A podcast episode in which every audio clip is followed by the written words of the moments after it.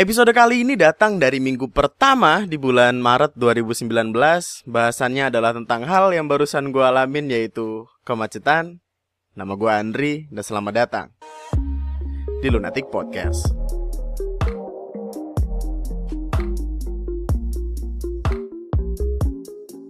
Hai selamat datang kembali di Lunatic Podcast Balik lagi sama gue Andri dan gue bakal nemenin waktu lo selama beberapa menit ke depan uh, Bahasan kali ini adalah tentang kemacetan kayak yang gue bilang di awal tadi Dan biar gue mulai semua ini dengan sedikit cerita. Jadi gue baru aja balik dari kantor Gue baru balik dari kerjaan. Ini jam setengah tujuh Jam-jam enam lewat. Dan baru aja, barusan banget ini gue kejebak di salah satu kemacetan yang bisa gue bilang adalah yang paling parah gue alamin tahun ini. Di mana gue berdiri di tengah jalan selama satu jam tidak bergerak tidak bergerak tidak bergerak. Itu pun kalau kalau apa kalau ada ruas dikit nih kita jalan cuman sejengkal sejengkal sejengkal gitu doang. Nggak ya allah parah banget macetnya sumpah. Buat lo yang belum tahu gue gua kerja dan gue kerja di daerah Cakung sana dan kebanyakan dan ya. Gue gue pulang lewat jalur salah satu jalur yang bisa dibilang nerakanya Jakarta gitu. Ini Cakung Cilincing namanya. Dan jalan ini tuh biasa dilewati sama kontainer-kontainer sama mobil-mobil uh, yang biasa dipakai orang kerja kayak Avanza, Xenia, terus banyak motor-motor, ada gerobak, ada Swallow, ada Yongma, ada Naga Indosiar, ada Naga Dragon, oh banyak, banyak. Dan tadi tuh sumpah bener-bener yang gue gue bingung banget gitu, gue nggak tahu mau gimana, gue cuman ngeliatin kiri kanan, ngeliatin kiri kanan, mainin kopling, matiin motor, dorong-dorong pakai kaki, sayang bensin, takut miskin. Dan yang menarik adalah di tengah semua kemacetan tadi gue dapat sebuah hal lucu yang bisa gue tertawakan sampai sekarang. Jadi tadi kan gue bener-bener ada di kemacetan nih. Jadi sekeliling gue nih ada motor, ada mobil. Tapi yang ada di kiri sama kanan gue ini motor. Di kanan gue ada ABG. Uh, kelihatannya SMA atau kuliah somehow nggak tahu pokoknya masih muda gitu kelihatannya tangan kanannya megang apa sih namanya gas, tangan kirinya megang HP. HP-nya dimasukin ke dalam helm, terus dia nelpon. Teriak-teriak dia. Teleponnya tuh telepon yang marah-marah. Jadi gua nggak tahu mungkin ini dia ditungguin orang atau gimana, tapi dia teriak-teriak. Iya ini, iya gua masih di jalan, iya sabar, iya bentar. Iya macet banget di Jakarta emang anjing nih Jakarta. Emang oh nggak boleh ngomong kasar. Emang asyap nih Jakarta. Pokoknya dia marah-marah gitu kan. Oh, oh, oh, oh panjang gitu berderet kenceng banget sampai sampai sekelilingnya tuh kedengeran gitu. Gua gua aja tuh bahkan ngerasa kayak keganggu banget. Udah tuh dia udah selesai nelpon HP-nya dimasukin kantong. Di samping kiri gua ada bapak-bapak. Udah berumur lah gitu udah tua. Dia bawa motor gede lah itu kan. Motor gede yang suaranya berisik tuh gitu, gitu bapak-bapak ini di samping kiri gue orang yang tadi teleponan itu yang ABG itu di kanan gue jadi gue ada di tengah-tengah mereka. Si bapak-bapak ini nengokin mukanya ke arah kanan ngeliatin si mas-mas tadi itu yang samping gue ini. Terus dia teriak dengan lantang. Woi lu orang baru lu ya di Jakarta? Itu semua ketawa ngakak gue kekel ketawa gue gila. Langsung yang samping gue ini tadi yang mas-mas tadi langsung diem terdiam dia terdiam tidak berdaya. Soalnya setelah si bapak-bapaknya ngomong yang lain juga pada nyaut, tahu nih, wow dasar orang baru kampung gitu-gitu. Dasar orang baru, orang baru gitu. Pas gue lihat emang uh, orangnya masih diplastikin. Iya. masih masih fresh, masih baru. Itu sih gitu deh.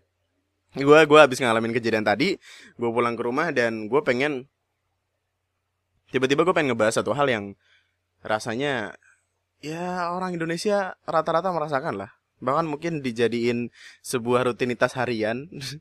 Jadi kayak kalau nggak ngerasain hal ini langsung kayak wah ada ada dorongan dalam hati gitu ini ingin teriak-teriak gitu. Wah aku butuh macet. Wah berikan aku kemacetan. Gitu. Kayak kalau pagi nih misalkan pagi-pagi jam kerja gitu eh jam berangkat kerja dia naik motor. Lancar jalannya. Oh kenapa tidak macet? Tuh akhirnya dia jatuhin diri, sus macet lah. jadi gue ini udah sekian lama jadi salah satu sumber kemacetan di Indonesia. Gue udah lama jadi salah satu sumber kemacetan di Jakarta. Dan ya bisa dibilang gue udah dari level apa ya semi pro lah dalam hal permacetan ini semi pro lah udah. Udah sekian tahun gila udah udah apal banget. Gue busuk-busuknya orang di jalanan tuh. Ada yang marah-marah mulu ada yang buru-buru pengen nge- pengen gue nggak tahu dia pengen berak apa gimana gitu saking buru-burunya tuh kalau kalau nggak nyampe rumah atau nggak nyampe kantor cepet-cepet dia hilang palanya nggak ngerti gue ngebut-ngebutan segala macem. Kayak atau orang-orang yang di jalan tuh di tengah macet ngobrol. Jadi bener-bener stuck macetnya merah gitu. Kayak kalau dilihat di Google Maps merah gitu. Dia ngobrol di jalan gitu sama orang yang nggak tahu dia kenal apa enggak kayak kayak orang nggak kenal gitu. Woi coy wah apa coy? Wah kita macet nih ngobrol yuk. Ayo gitu. Sengaja. Busuk banget lah. Kemacetannya apalagi kalau lu tinggal di Jakarta kan. Terus di Jakarta ini sumber kemacetan paling utama di Indonesia ya, banyak di luar di, di luar sana kota-kota yang macet juga kayak Denpasar atau Ba- Bekasi. Gue tinggal di Bekasi sih padahal tapi gue kerjanya di Jakarta jadi gue merasakan macetnya di Jakarta.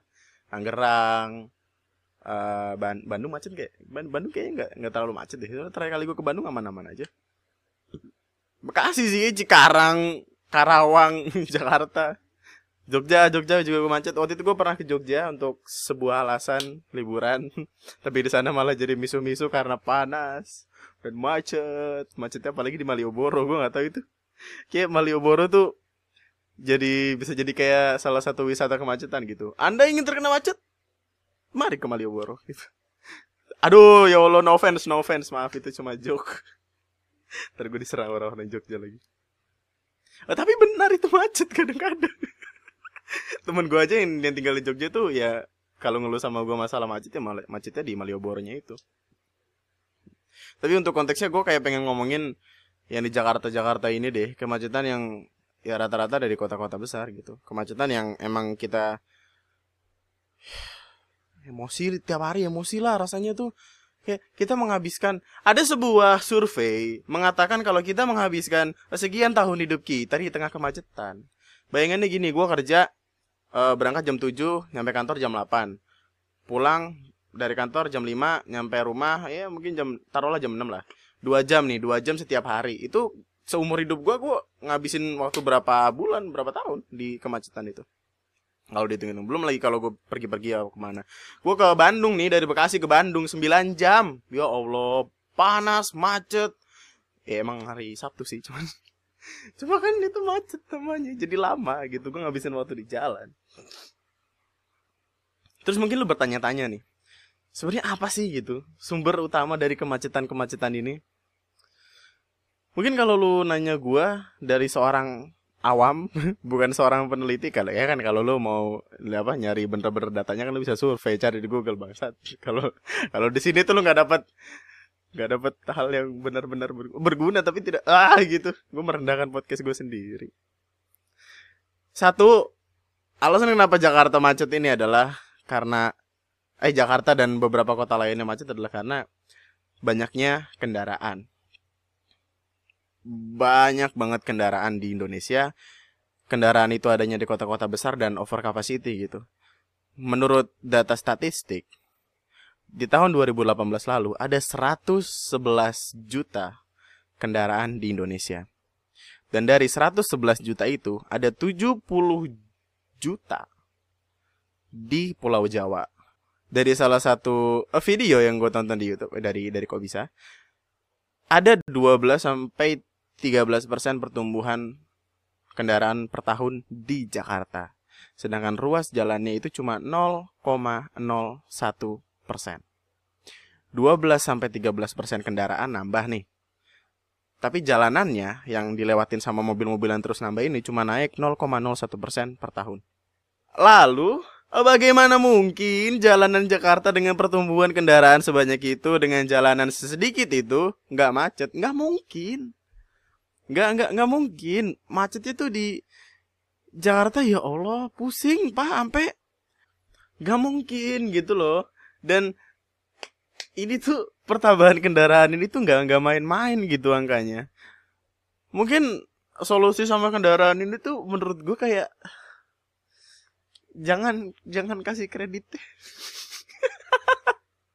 eh coba kita fair-fairan aja deh kita fair-fairan aja. Coba lo duduk di pinggir jalan nih.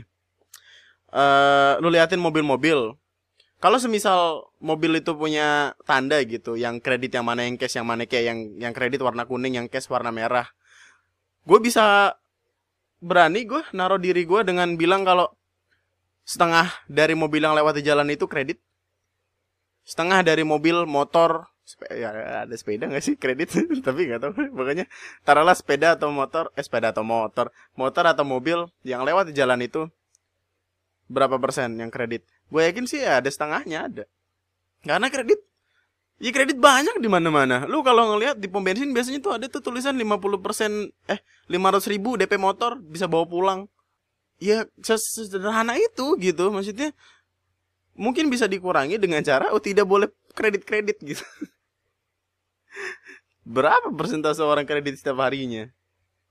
Itu yang ngebikin kendaraan makin banyak itu yang ngebikin jumlah uh, jalanannya tuh kemakan sama kendaraan-kendaraan dan ya itu yang bikin macet gitu. Jadi ya pertama itu masalah kendaraannya kendaraannya itu udah terlalu banyak. Sebanyak Oh cintaku padamu. Iya. Tapi Kendaraan nomor satu. Lalu Alasan kedua kira-kira apa? Alasan kedua menurut gue Waktu. Ini masalah angin-anginan sih Ini masalah angin-anginan waktu. Kalau Misalkan lu Keluar ke jalanan Di jam-jam berangkat kerja Jam makan siang Atau jam pulang kerja Pasti macet. Apalagi di weekdays. Gue udah jadi sumber kemacetan cukup lama untuk menyadari itu. Dan gue yakin itu juga rahasia umum untuk orang-orang.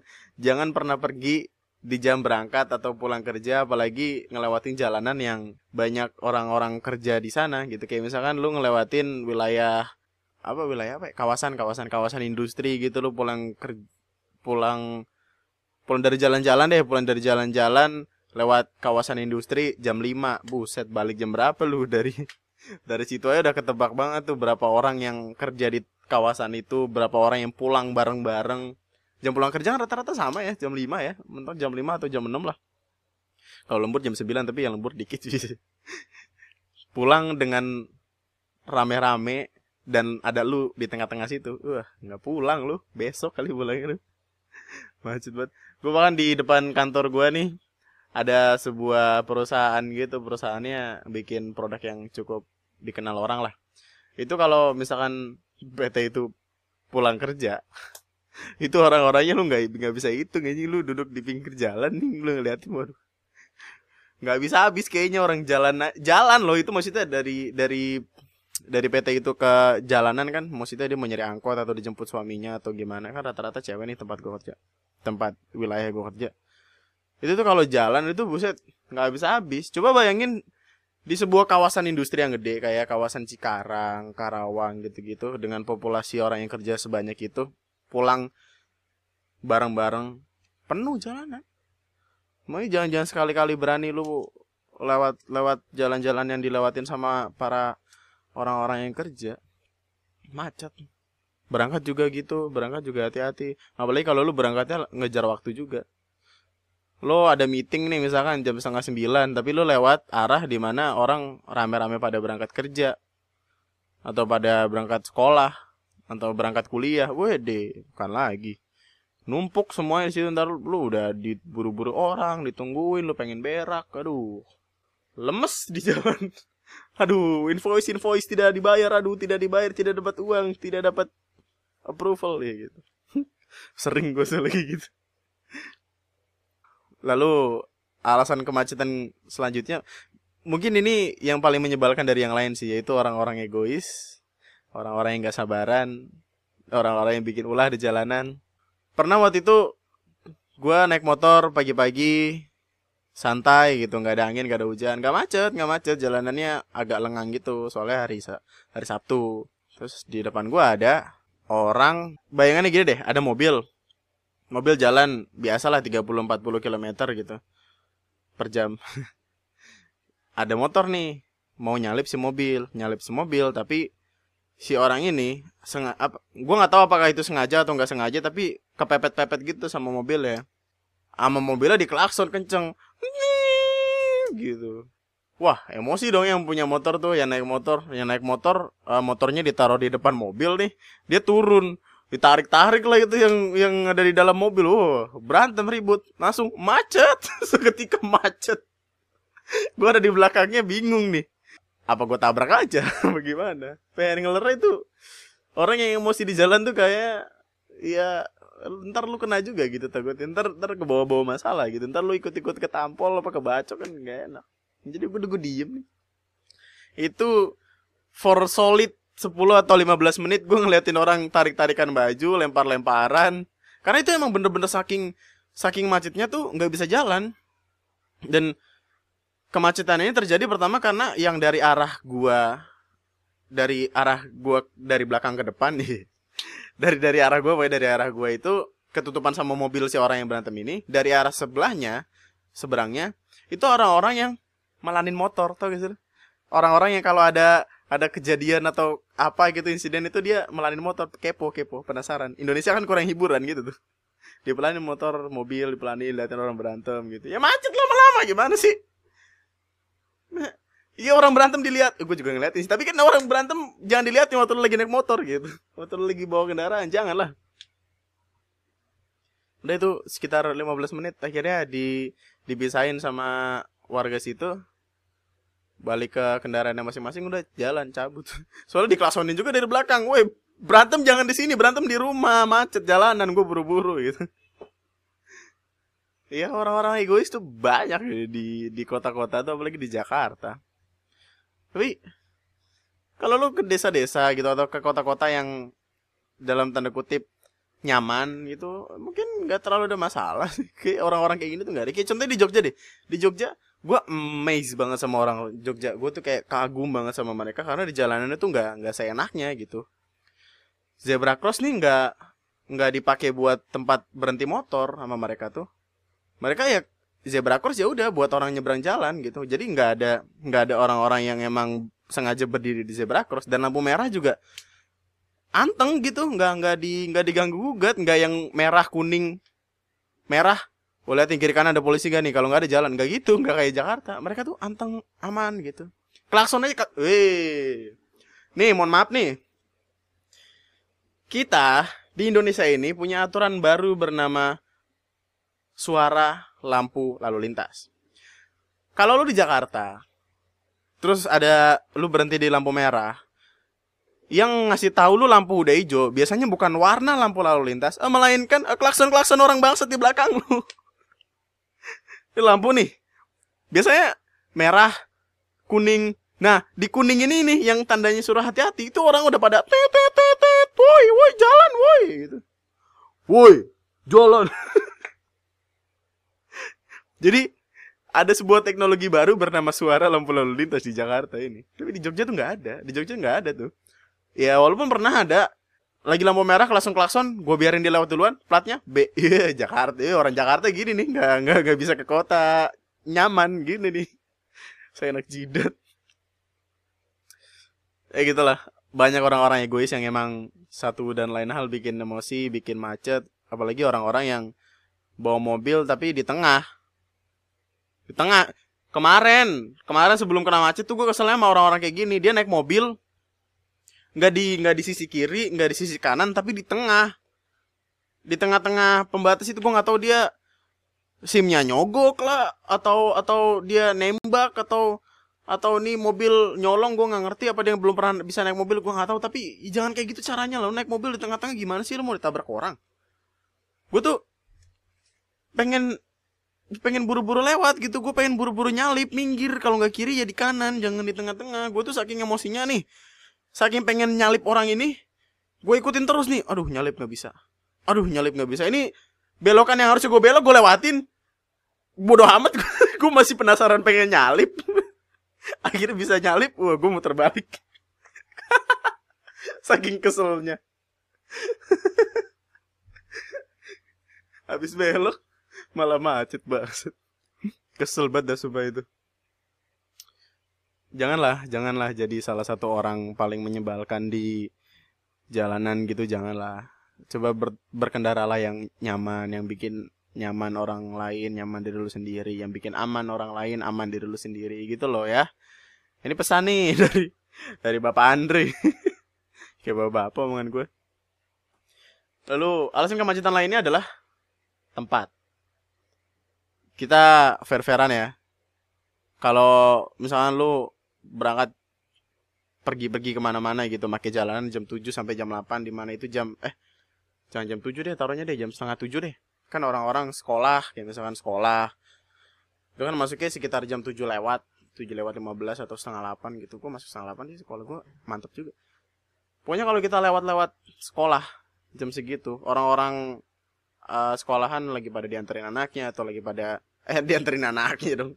Bapaknya yang sekolah. Pokoknya anak-anak itu lagi dianterin orang tuanya ke sekolah atau anak-anak yang bawa motor sekolah. Itu ya nggak bisa dimungkiri gitu depan SD biasanya macet. Di depan perumahan gue juga itu kan ada SD setiap pagi tuh ya gue nggak lewat situ gue pakai jalur lain. Soalnya tahu pasti macet karena macetnya tuh macet orang-orang eh, anak-anak sekolahan yang dianterin orang tuanya dan lain sebagainya rame lah. Ada tukang jajanan juga ada orang-orang yang uh, nyebrang-nyebrangan pengen beli jajan lah. Repot pokoknya. Itu tempat tempat juga berpengaruh sama kemacetan. Kayak pasar gitu terus uh, arah Pulau Gadung. Gini gini uh, yang gue bilang di awal tadi nih pertumbuhan jalan itu kan dikit gue nggak tahu mungkin uh, pemerintah Jakarta lagi pengen naikin pertumbuhan jalan atau gimana tapi intinya ada beberapa titik di Jakarta yang mulai dibangun mulai mau dibangun jalanan dan salah satu yang paling vital menurut gue adalah jalanan dari arah Bekasi ke arah Pulau Gadung. Ngelewatin perbatasan antara Bekasi sama Jakarta Timur. Harapan Indah. Itu tuh kalau kita mau ke arah Pulau Gadung sana, macetnya tidak tertahankan apalagi kalau lu berangkat jam setengah 8 buset nyampe sono jam 11 besoknya. Jam 11 tapi besoknya baru nyampe. Macetnya parah gila. Dan itu tuh sangat amat menyebalkan gitu. Alasannya adalah karena tempatnya itu dia mau dibikin jalan layang atau LRT atau MRT gue nggak tahu. Tapi di pembangunannya itu ngambil setengah jalan itu sendiri. Bayangannya ada 100% jalanan nih lurus. Yang harusnya 50% bagian kiri, 50% bagian kanan. Pembangunan jalan itu ngambil 50% di bagian tengah. Jadi otomatis kanan dapat 25%, kiri dapat 25%. Masalahnya yang lewat-lewatan jalan itu ada kontainer, ada truk, ada terenggiling, ada naga. Balik lagi. Pokoknya banyak orang lewat situ, kapasitas jalannya kecil, sempit dan menakutkan. Orang-orang jadi jalan pelan-pelan dan lain sebagainya. Itu udah jalannya sempit, kendaraannya banyak, wah macet parah. Tempatnya tuh nggak nggak aja gitu nggak aja gitu buat dilewatin. Tapi ya namanya orang kepepet mungkin banyak kan lewat situ kalau pagi. Gue makanya sampai sekarang gue udah nggak pernah lewat situ lagi. Daripada gue ngabisin emosi di jalan kemarin kemarin teman kantor gue nih dia ke kerjaan nih ke kantor. Eh lagi berangkat kantor dia kan rumahnya jauh dia setengah lima dari setengah enam dia udah dari rumah.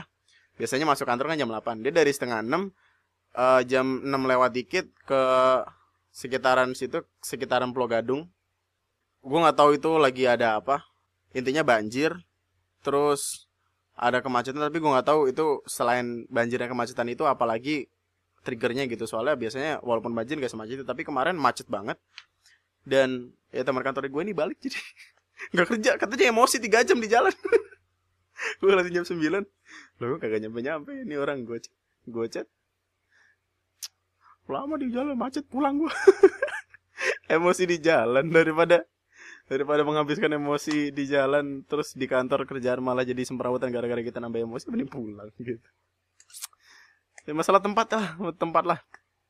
Hindari tempat-tempat yang emang macet tempat-tempat yang emang dasarnya macet. Kayak sekali kalinya ke Tanah Abang tuh waktu itu gue nyerah anjir gila. Udah panas macet atau ke ke mana ya? Stasiun Senen tau gak sih lo stasiun Senen. Gue pernah punya cerita menarik sama stasiun Senen gila. Gue nih adalah orang yang benci panas, uh, benci keramaian, benci kemacetan of course. Gua benci berisik dan semuanya itu ada di uh, rel kereta api sebelum Pasar Senen. Gila, macet, panas, wah segala macem. Di stasiun Senen ini nungguin nih di, di balik apa sih pembatas rel soalnya ada kereta mau lewat. Lama. Lama, buset, lama banget. Gue nggak tahu itu ada berapa kereta yang lewat. Pokoknya keretanya lewat, gue udah punya anak dua gitu. ya kayak gitu. Pokoknya lama tuh gue nungguin lama. Kok nggak ada? Ada, panas, terik gitu kan, membakar kulit gitu. Polusi udara gitu. Sekitar mungkin 5 10 menit. 15 menit. Di antara 10 sampai 15 menit pokoknya. Entah 13 menit atau pokoknya gue nunggu lama tiba-tiba lewat. Yang lewat kepalanya doang. Kereta tapi kepalanya doang. Badannya kagak ada ya Allah. Itu langsung disorakin tuh disorakin satu satu jalanan yang macet nih. Uh itu kereta aja nyicil gitu. Gue gak tahu itu lagi dibenerin atau apa pokoknya yang lewat kepalanya doang gitu. Langsung pada ketawa anjir. Ye apaan sih lu gitu. Tempat apalagi hubungannya sama kayak masih bisa gue peres lagi deh omongannya. Tempat kayak contohnya apa ya kayak banjir. Wow lo banjir ya Allah ini banjir nih sungguh sangat amat menyebalkan sih. Jakarta tuh udah macet banjir orang-orangnya emosi. Lu kalau dari luar kota pengen ke Jakarta lu siapin mental deh siapin mental siapin fisik. Ya Allah di sini mental lu di ditekan terus pak sama jalanan. Bukan nama pekerjaan bukan nama orang-orang yang tinggal di sini doang tapi sama jalanan juga. Terus apa sih sebenarnya dampak dari semua kemacetan yang terjadi? Dampak utamanya ya buang-buang waktu buang-buang waktu buang-buang tenaga i kesel di jalan, lama di jalan, kayak yang gue bilang tadi kita bisa ngabisin sekian tahun di jalan penuh kemacetan. Waktu tuh kayak jadi alasan utama orang pengen buru-buru dan gak pengen kena macet gitu. Tapi entah kenapa jalanan Jakarta tidak berpihak pada orang-orang yang buru-buru kayak kita gitu. Pernah gak sih lo yang ngerasa lagi pengen buru-buru banget gitu, jalanan yang biasanya gak macet tiba-tiba macet? Akhirnya waktunya kebuang gitu terus. Masalah buang-buang waktu ini tuh yang harusnya nggak kejadian tuh jadi kejadian gitu. Kita udah ekspektasi ini wah berangkat jam segini uh, nyampe sono jam segini. Itu gagal kalau di Jakarta tuh. Jadi aturan aturan aturan kalau tinggal di kota apalagi di Jakarta tuh aturannya ya lu kalau janjian sama orang misalkan janjiannya jam 8 lu berangkatnya dari jam 5 nggak apa-apa lu nungguin di sana nggak apa-apa. Yang penting lu nggak bikin dia nunggu. Kesebel tuh orang nunggu tuh. Tapi lebih sebel lagi lu kalau kena macet gitu. Jadi hindari macet dengan berangkat paling awal berangkat lebih awal. Sumpah buang-buang waktu banget dari kemacetan itu. Dampaknya juga bensin. Ya Allah kita nih di Jakarta kan kita nyari duit nih ya. Nyari duit kerja segala macem nih. Mohon maaf nih. Kena macet kita ngisi bensin berkali-kali miskin lagi pak. Bukan lagi buset dah. Gue kerja dapat gaji sekian itu sekian persennya tuh buat bensin yang habis di kemacetan. Ya Allah. Bensin udah eh udah turun sekarang ya? Pertama berapa sih? Sembilan ribu sekian itu udah turun 400 500 perak ya. Seneng lah gue gue gue justru malu sama orang-orang yang dia ngebut-ngebutan di jalan uh, gaya-gayaan sengak segala macam tapi masih pakai premium. Udah masih ada gak sih premium? Dulu tuh zaman gue kayak gitu gue sering banget ngina orang.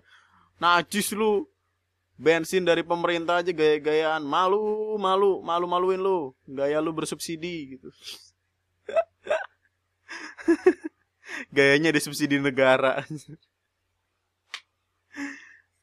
dampaknya juga polusi kita badan kita jadi Coba lu perhatiin deh orang-orang yang tinggal di kota sama orang-orang yang tinggal di desa. Kayak lebih stres orang-orang yang di kota gitu. Karena semua polusinya, karena semua eh, hal-hal uh, jahat yang ada di jalanan Jakarta itu tuh ngebikin kita jadi kelihatan tua aja gitu kalau tinggal di Jakarta. Gue nggak tahu apakah emang gue gue yang kelihatan tua atau jalanannya yang bikin gue nambah tua atau itu sebab akibat gitu. Jadi karena jalanan, wow, gue jadi kelihatan tua gitu. Padahal udah tua. Dan dari semua hal yang gue omongin tadi nih, kayak penyebabnya, akibatnya, ada gak sih solusinya gitu? Gue nggak pengen, gue tuh niatnya kalau ngomongin sesuatu tuh nggak pengen narik-narik masalah terus diomongin doang gitu. Gue kayak cuma pengen, eh gue juga pengen uh, seenggaknya ngasih saran atau opini gue supaya bisa disebut solusi lah solusi gitu solusi untuk masalah-masalah itu gue nggak tahu nih bakal didengerin nama siapa aja tapi menurut gue ya solusinya ada beberapa hal. Kayak contohnya pelebaran jalan gitu. Itu pelebaran jalan tuh fix harus banget sih. Tapi masalahnya adalah kayak yang kasus Pulau Gadung tadi tuh arah jalan arah Pulau Gadung harus ada yang dikorbankan gitu demi hal-hal kayak gini. Jadi ya sebelum sebelum adanya jalan baru itu ya jalan yang lama harus macet dulu harus di, dikorbankan dulu gitu. Itu kayak tumbal tumbal dulu gitu. Dan gimana ya kita mau nyelesain masalah tapi harus ada masalah baru dulu gitu. Mau ngasih solusi tapi bikin masalah dari solusi itu. Gimana ya caranya? Pelebaran jalan tuh susah sih kalau di kota-kota kayak bangsanya Jakarta ini bangunan di mana-mana. Dan gue tuh just, jujur sedih gitu kalau ngeliatin ada sawah-sawah dibongkar buat jalanan gitu. Kayak deket rumah gua nih kan habis dibangun perumahan tuh dulu waktu perumahan itu belum ada terus dijadiin jalan. Itu tuh sawah hijau luas enak ngeliatinnya. Adem juga kalau siang nongkrong di situ sama anak-anak. Tapi sekarang udah jadi bangunan semua sedih tau. Dan berisik gitu jalanan Tapi ya mungkin itu resikonya kali tinggal di kota-kota kayak gini. Lama-lama kegusur sama hal-hal baru yang ya duitnya dimakan korporat. Mesti sabar. Kalau nggak mau pindah gitu. Harus kuat mental. Ya harus kuat mental. Terus mungkin saran solusi yang kedua adalah kurangi kurangi kendaraan ya.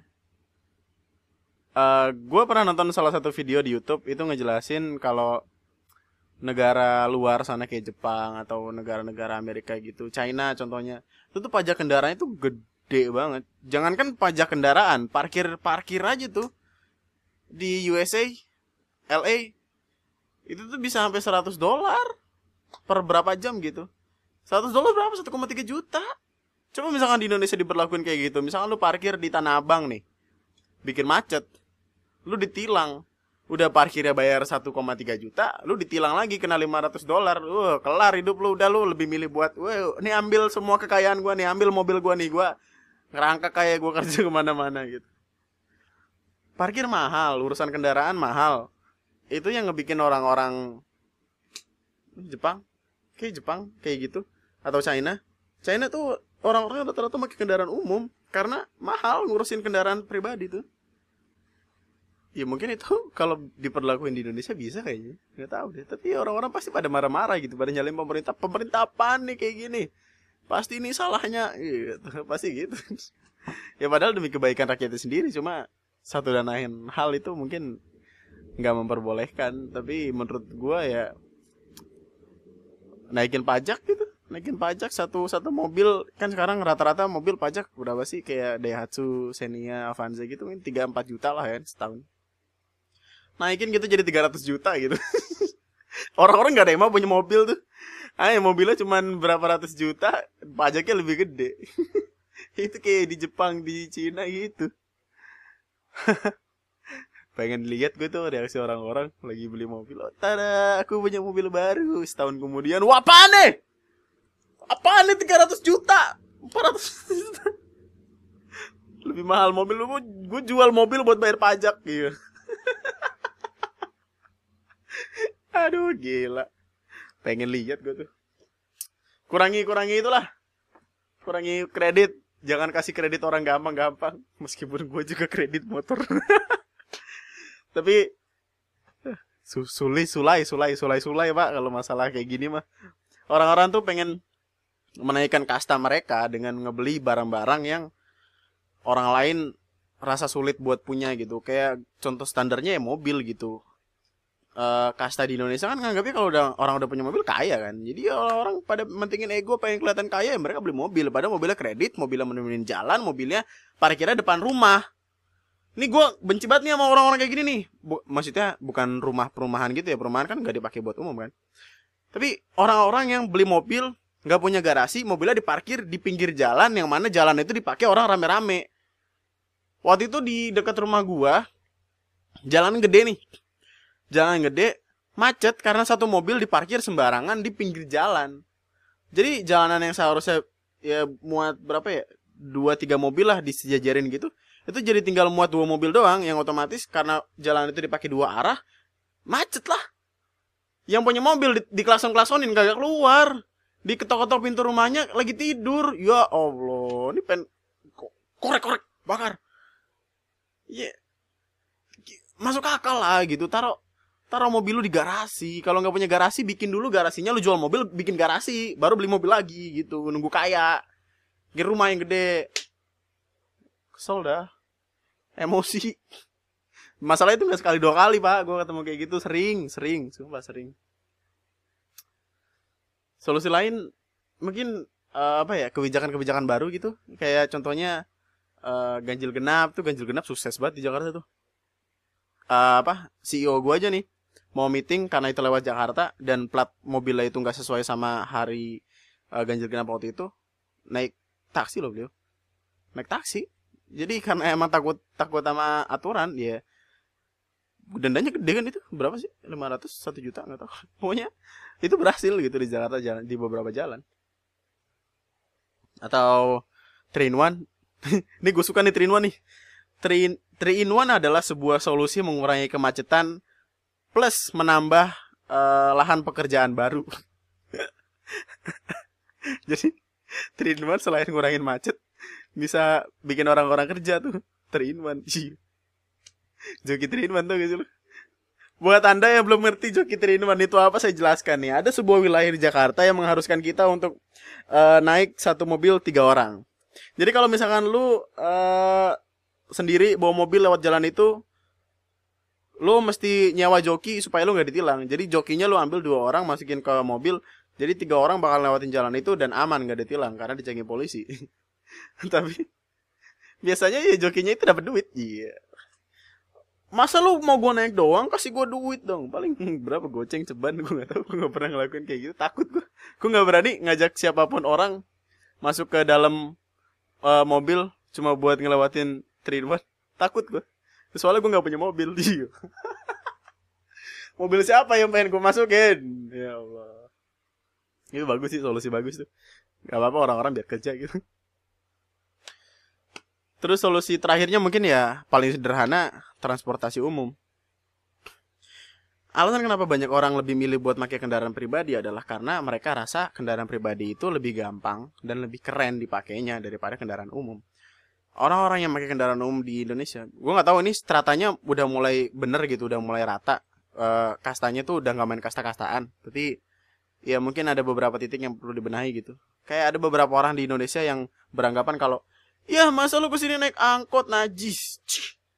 ya masa lu ke sini naik metro mini najis? Cih. Iya iya cih. Lagi bersin aja gitu lagi bersin. Emang lagi bersin aja nggak ngina gitu anggapannya nggak keren lah gitu naik kendaraan umum. Dan itulah kenapa orang-orang jadi malas naik kendaraan umum mereka lebih milih naik kendaraan pribadi. Ini kan pemerintah Jakarta ini lagi lagi lagi getol lah gitu ngebikin jalanan kayak uh, eh bukan jalanan kendaraan umum. Kayak busway dibanyakin MRT lagi dibikin LRT juga lagi dibikin. Terus ada ada kereta yang katanya langsung ngarah ke bandara ya. Itu gue nonton di vlognya Fatih Izati tuh bagus keren. Ya mulai mulai banyak lah gitu. Gue pengennya tuh kayak di Jepang aja. Di Jepang kan uh, wilayah-wilayahnya dekat sama rel kereta ya. Jadi orang tuh nggak nggak ribet gitu buat nyari stasiunnya. Stasiun mana aja tuh ada gitu kayaknya. Gue nggak tahu sih gue belum pernah pergi ke Jepang. Ada yang mau ngen ada yang mau endorse gak ke Jepang ke Jepang. Tapi ya di Jepang tuh banyak kendaraan-kendaraan dan eh banyak banyak transportasi umum contohnya kereta yang gampang ditemuin gitu. Dan ya mereka nggak nggak pilih-pilih. Bahkan waktu itu gue baca berita ada sebuah wilayah dengan uh, kereta. Tapi kereta ini cuma ngangkut satu penumpang yaitu penumpang siswi uh, siswa atau siswa ya pokoknya pokoknya pelajar. Cuma diisi satu orang pelajar. Kereta ini nganterin dari dari tempat dia tinggal ke sekolahan cuma buat dia doang. Dan itu seserius itulah orang-orang di Jepang gitu. Hebat. Tapi ya gue pengen Indonesia nggak kalah hebat gitu. Gue pengen di depan rumah gue ada kereta Ih, jangan dong serem. Nggak jadi lah pokoknya stasiun deh stasiun. Jangan juga berisik. Ya pokoknya deket rel kereta deh. Makanya rel kereta gampang ditemuin gak jauh-jauh banget gue aja nih dari tempat gue berdiri sekarang ke stasiun kereta terdekat itu 45 menit. Dari tempat gue ke depan angkot lumayan jauh. Angkot mungkin dari angkot gue bisa naik ke busway ke harapan indah. Oh jauh juga. Jadi transportasi umum udah banyak tapi nggak nggak sebanyak itu di kota-kota ujung kayak gue ini. Jadi ya mungkin ya solusinya dibanyakin supaya orang-orang nggak pakai kendaraan pribadi banyak-banyak ya nggak kebingungan juga sama mereka pengen naik apa mereka pengen naik apa. Mereka kan sekarang pikirannya aduh nggak ada motor. Ah malas ah keluar. Nggak gitu aduh nggak ada motor. Udah gue naik kereta aja. Gitu kan enak. Iya mungkin ini mindset orang-orang yang rumahnya jauh dari stasiun sih kayak gue gue nggak tahu mindset orang-orang yang rumahnya dekat kereta gimana. Kayak ada suara-suara kereta berisik ya. Serem ini gue ngomongin apa sih dari tadi tuh? Lu bingung gak sih? Gue aja bingung ngomong apa gimana sih? Ini apa nih podcast nih? Pusing gue gue gue masih kagum-kagum gitu sama sama kereta-kereta di Jepang. Katanya kan orang kalau kereta di Jepang itu kalau telat sekian menit aja itu masinisnya itu kan langsung minta maaf kan. Ya karena mereka menghargai keterlambatan waktu. Coba di Indonesia. Kita janjian jam 7 juga jam 7 di grup WhatsApp gue nih masih baru baru pada eh jadi nggak jadi nggak jadi nggak ye berangkat jadi nggak jadi nggak biji mata lu kesel eh kita janjian jam 7 ya, jam 7 malam di tempat ini. Iya, iya, iya, iya, iya. Eh jadi nggak, jadi nggak? Goblok. Tinggal jalan aja. Kalau nggak jadi dibilang nggak jadi lah. Ya itulah Panjang juga ya tadi bahasan gue. Berapa puluh menit ini gue leher gue sampai sakit ya tahu nengok-nengok lihat tadi. Jadi ya itulah tentang kemacetan di Indonesia. Mungkin orang-orang yang ada di luar negeri sana kalian mulai kangen pasti sama negara kalian ini kemacetan tuh kayak aduh kayak jadi salah satu trademarknya Indonesia gitu jadi kayak kalau lu nggak macet lu belum ke Indonesia gitu makanya dulu salah satu guru gue tuh bilang kayak gini waktu itu kan gue masih belajar motor. Kalau kamu bisa ngendarain motor di Indonesia dan kamu bisa ngelewatin macet yang ada di Indonesia kamu bisa naik motor di jalanan mana pun. Jadi gue jadi gue belajar motor latihan untuk mengendarai motor gue lewat jalan-jalan macet. Kayak bangsa Bogor tuh udah naik turun macet tuh udah. Jadi kalau gue bisa keluar dari kemacetan itu gue bisa mengendarai motor kendaraan di mana saja di dunia ini. Di Antartika ntar gue ngebut aja. Wah gue jago gue pernah macet iya.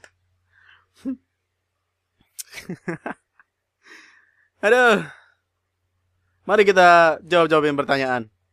Bahasannya udah itu aja ya. Mungkin kalau lu pengen uh, diskusi lagi sama gue, lu bisa lain gue di ID-nya Andri X underscore X atau IG gue di Lunatic Twister. DM aja. Apa? Atau kasih tahu juga gue pengen ngomongin apa ke depannya. Gue lagi nyari-nyari konten, nyari konten. Ini ada salah satu pertanyaan dari comment section gue di line dari Pasya R Dulu macet katanya cuma di Jakarta doang, terus sekarang kenapa di mana-mana? Tapi bilangnya negara kita ada kemajuan. Ya itu kan kemajuan. Dulu kan kemacetannya hanya di satu tempat, oh sekarang di mana-mana. Itu kemajuan. Anda gimana? Itu adalah sebuah kemajuan. Jadi, wah, kok tempat ini doang yang macet? Tempat yang lain juga dong. Wah, tempat yang lain juga macet. Itu kemajuan namanya. Aduh anda ini gimana sih? Itu tuh sebuah kemajuan. Akhirnya Indonesia macetnya merata gitu loh. Ah, mana sih? Gimana sih? Pemerintah. Kok jadi pemerintah sih? Enggak, enggak jadi. Aduh, pemerintah hebat. Dari teh tarik. Kalau macet tuh ngaruh gak sih sama ngirim rindu lewat doa? Oke, okay, oke okay, next.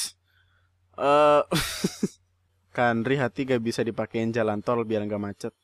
Hmm, oke okay, next. ini apa sih pada nanya apaan sih? Dan ini satu pertanyaan nih terakhir nih. Pendapat Bang Andri soal orang-orang yang stres karena macet dan ngelampiasinnya dengan mencetin klakson banyak-banyak itu gimana? Goblok! Aisyah goblok! Bangsat.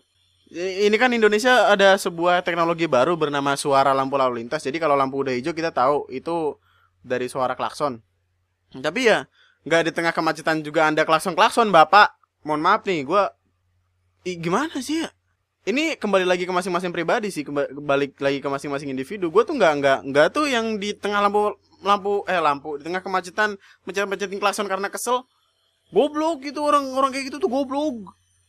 Aisyah goblok. Orang emang yang kesel dia doang, yang kesel rame-rame, cuk. Masa mugi asu. itu orang-orang kayak gitu patut di patut dihilangkan dari muka bumi ini supaya orang-orang di dunia lain tuh nggak stres supaya orang-orang di dunia yang lain tuh apa sih gimana?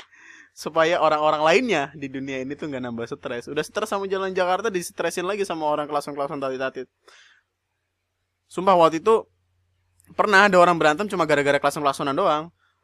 Waktu itu di tengah kemacetan nih uh, jadi gimana ya bayangin gue pengen gue pengen lu tutup mata bayangin deh. Di depan gue ada mobil. Di samping kanan gua ada ibu-ibu. Di depannya ibu-ibu ini, maksudnya ibu-ibu ini bisa nyalip, harusnya bisa nyalip karena kosong. Di belakang ibu-ibu ini ada bapak-bapak. Bapak-bapaknya itu motornya agak ke apa ya nyerong kiri dari si ibu-ibu ini jadi otomatis bapak-bapaknya nggak bisa lewat kalau ibu-ibunya nggak maju ibu-ibunya diklaksonin sama bapak-bapak di belakang gue ini tit maju woi gitu ibu-ibunya murka Ibu-ibunya langsung balik badan, eh balik badan. Apa? Balik leher, apa sih namanya? Balik leher, kok balik leher? Eh uh, nengok, nengok, nengok. balik leher aja. Nengok ke belakang, wah 360 derajat, yo. Nggak nengok ke belakang, teriak-teriak. Buta lo ya. Waduh. Langsung langsung aja terus sampai budek. Udah. Itu menimbulkan perpecahan di Indonesia. Lu pikir perpecahan cuma terjadi karena uh, pe calon presiden presidenan baru? Oh tidak, tidak juga. Ada masalah klakson bisa memper mempecah belah umat. Selak. Ya itulah. Itulah akhir dari podcast kali ini. Sampai jumpa di podcast gue selanjutnya. Nama gue Andri. Sekian dan Aisyah goblok asu, cok.